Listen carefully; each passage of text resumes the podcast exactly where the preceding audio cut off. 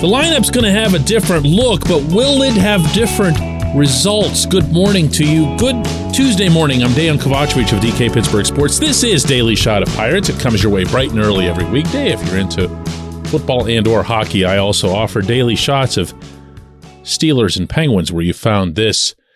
The addition of Andrew McCutchen, aside from all the sentimentality and everything else here, adds, theoretically anyway, 17 home runs to the lineup. The one thing Kutch has been able to do the last couple of years, maintain at a fairly high level, is his power capability. When he runs into it, especially a fastball, especially from a lefty, it goes. And it was doing that for him in Philly, and it was doing that for him in Milwaukee. But that's not going to make that much of a dent in this lineup with the way the rest of it has rounded out to date. Carlos Santana had 19 home runs this past season in Cleveland. Ji-Man Choi had 11 home runs for the Rays.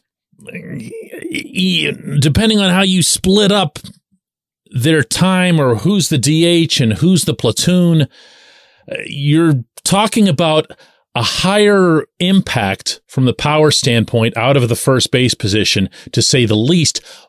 But the power from the first base position in 2022 was an absolute joke.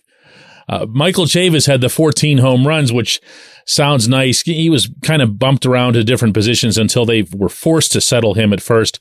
Yoshi Tsutsugo was obviously a train wreck. Don't get me started on Josh VanMeter. There were there just weren't any home runs out of what really should be the ultimate power position in your lineup other than DH.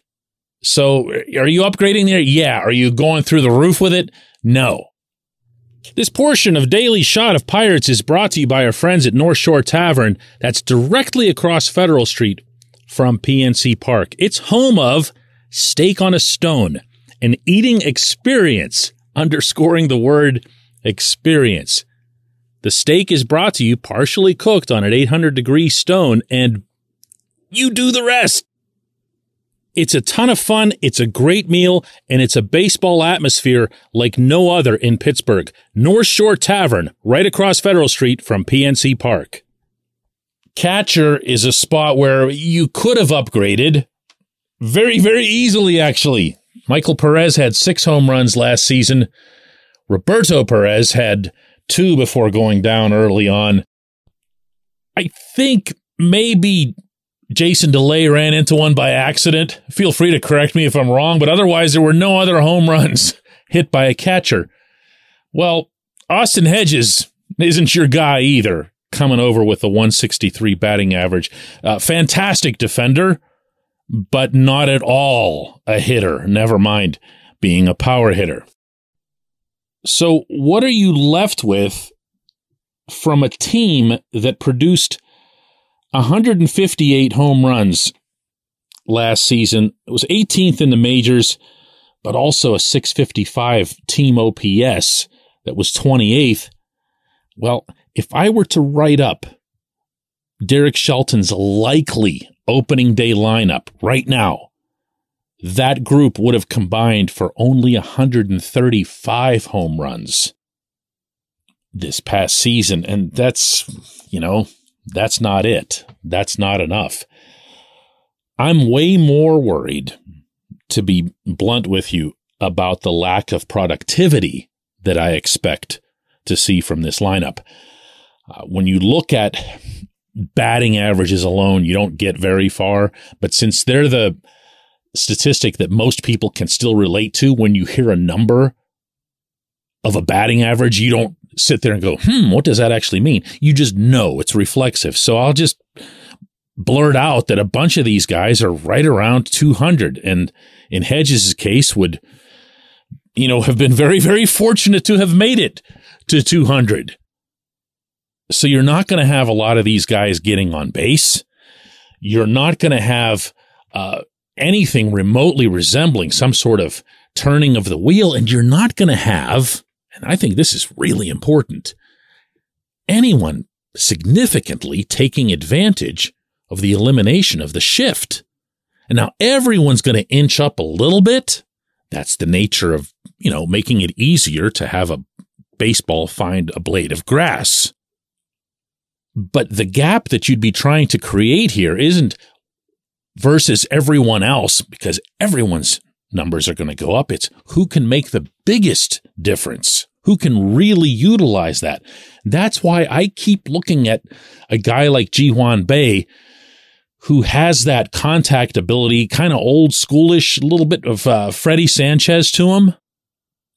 And if they aren't, meaning the opponents, able to, you know, line up a, a, heavy shift against him and try to take away his more common options, and he puts the ball into the grass or even into the dirt and runs like crazy, that's someone who has the capability to really rise up in the no shift environment. But these guys that the Pirates added almost without exception aren't that. Even Kutch, I mean, Kutch was a 229 hitter just now in Milwaukee. So where will the power come from? Where will there be additional power? The likely answer is that they're still not going to be that kind of team. But if you're looking for guys to improve upon their most recent numbers, uh, Bryan Reynolds hit 27 homers and presuming everything either works itself out with Reynolds or they force him to stay or whatever, he's not going to be a 30 home run guy. I think it's unfair to consider him that 27 was pretty impressive as it was. Jack Suwinski hit 19, but as we've discussed uh, again and again on this program, almost all of that came at PNC Park. Almost all of that came on a certain type of pitch and a certain portion of his swing path. And I have real, real concerns as to how sustainable that'll be. Rodolfo Castro hit 11 home runs and has power. I mean, we've seen that from him. But I don't know that he's going to be the everyday second baseman. I don't know that he's going to uh, be productive enough. I don't know that he's going to be good enough defensively. So I, I don't know that we can say, well, let's take his 11 and extrapolate it to something else. So there's two guys really that I'd be looking toward here. One is Ke'Bryan Hayes. Seven home runs last season. Now, he had the back injury. He's had the hand injury. He's had injuries. And every time now, it feels like that's the explanation for why he's not hitting the baseball over the wall. I see other things with my own eyes. I see a player who is constantly looking to go the other way, even if that just means slapping it. And while I've seen him also homer the other way, it's not nearly as frequent to say the least when you only end up with seven bombs. That that's that's not good enough. Ideally, he is healthy, but that really hasn't happened since 2020 in the pandemic year when he went nuts on everyone in his first month in the bigs. The other guy, well, obviously, is Oneil Cruz. 17 home runs in about half a season. Most of his best and most consistent contact came in the final two weeks of August into September. And when he makes any kind of contact, there's a real possibility that the baseball will leave the playing area. But we're not putting an entire team's load on his shoulders. If he were to hit 30, which honestly I think he can kind of do in his sleep, that's still not going to make that big of a dent. This team's not going to have power, and I'm concerned that they're not even going to be all that great at hitting in general. When we come back, J1Q.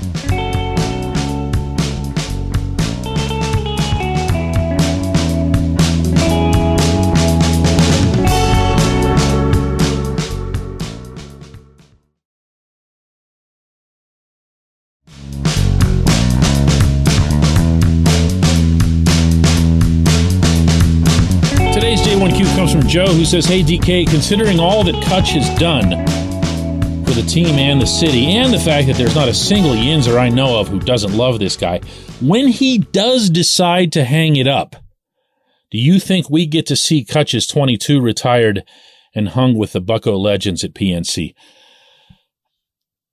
His coming home, Joe, facilitates that. Okay, let me start there.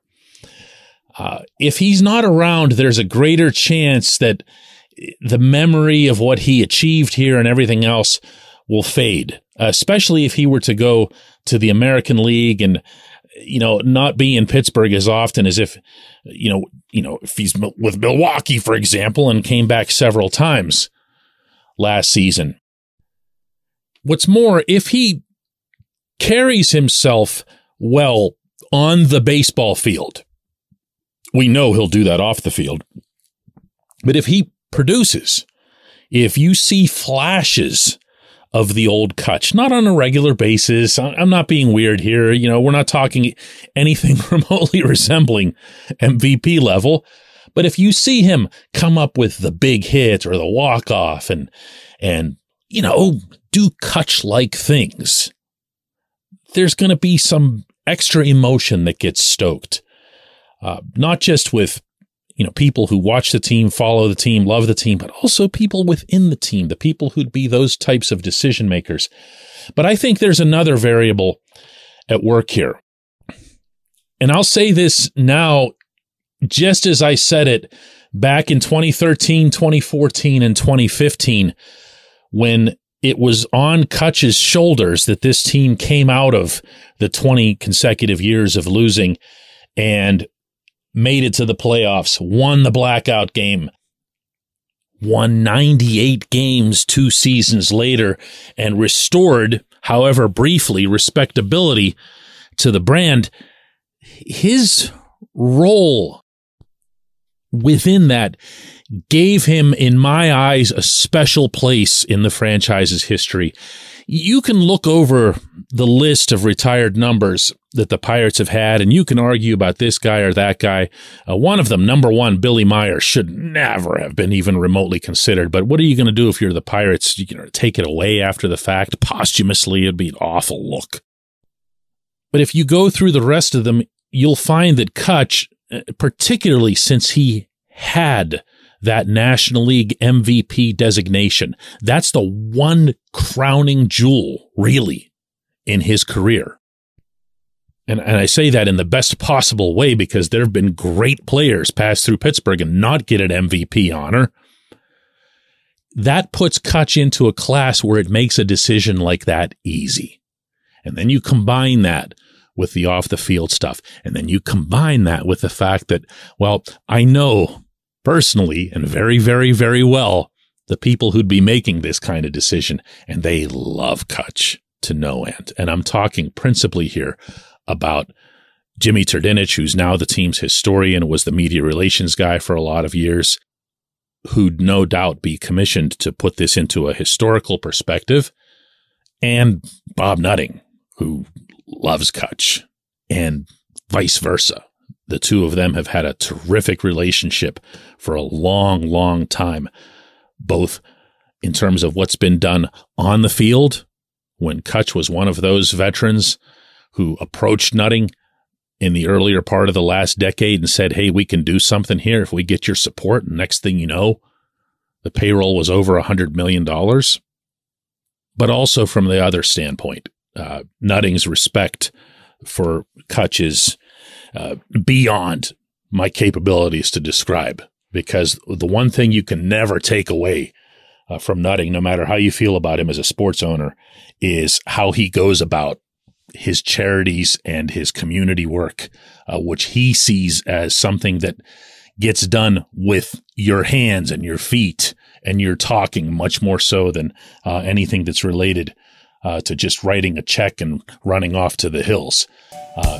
These two have seen eye to eye for a long time. So, yes, I do see that as a distinct possibility. I appreciate the question. I appreciate everyone listening to Daily Shot of Pirates. We'll do another one of these tomorrow.